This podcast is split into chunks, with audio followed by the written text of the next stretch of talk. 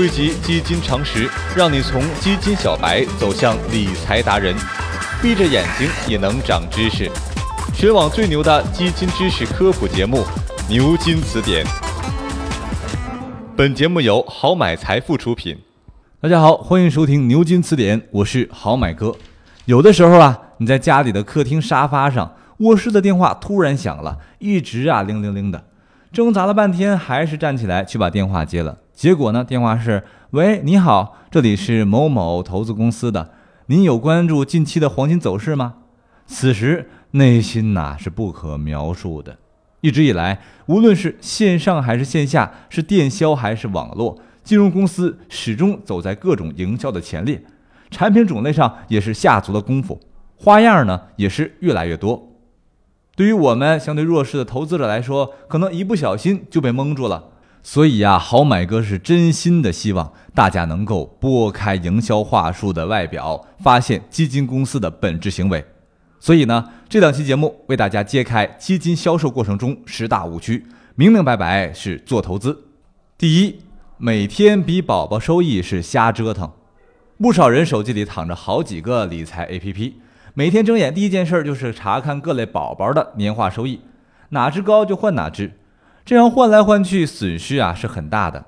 为什么这么说呢？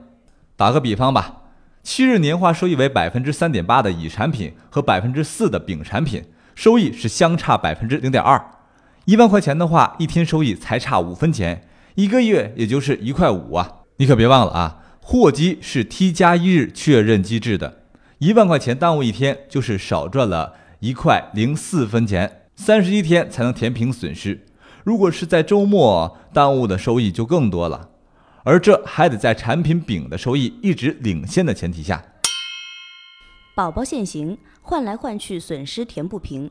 宝宝类货基的收益相差并不大，且排行始终变化，难以预测。与其换来换去挣个蝇头小利，不如选定义之后，工资一到账就立刻转入，每一块钱都拿来赚钱。第二个，别咬着七日年化收益不放。前面啊，咱们说过，考察货币基金有两个指标，一个是每万份收益，以及七日年化收益。特别是这个七日年化收益，代表近七天的平滑收益。光看七日会引起误差。例举而言，假设七天时间，前两天万份收益为四块钱，接下来五天即收益为零，第七日的年化收益仍为百分之四点一七，而实际上这五天我们一分钱也没赚到。并且，如果计划短期持有，最好不要申购七日年化收益突然飙升的基金。实际优异货基都是那些每日收益最稳定的基金。数字现行，死盯七日年化你就输了。投资货基可别指望收益太高，货基的本身特色就是零钱管理，只适合短期持有，随存随取。如果资金长期闲置，还是应该寻找收益更高的途径。第三个，定投啊，不是万能法宝。关于基金定投已经被各路宣传材料包装成省时省力的懒人投资法，实际情况呢是并非如此。还是举例来说吧，零六年六月到一一年六月这五年，上证指数是上涨了百分之二十七点九六，投资者每月定投一千元，五年过去了，他却亏损了百分之十七点五七，年化是每年亏损百分之三点八。这时候销售人员可能会解释了。大盘一个大波动周期是十年左右，五年定投显示不了优势。OK，那按你说的，咱们定投十年，零一年六月到一一年六月，定投十年收益是百分之四十六点六。千万不要觉得百分之四十六点六很高了，因为平均下来年化收益才百分之四左右，仅仅相当于定期存款。因为你要知道啊。同样是这十年，上海静安区的房价是从八千块钱每平米涨到了七万块钱一平啊！定投现行并不能一劳永逸，真相是定投的确是一种长期投资、平摊风险的理财方式，可它毕竟不是万能法宝，只管投不管养。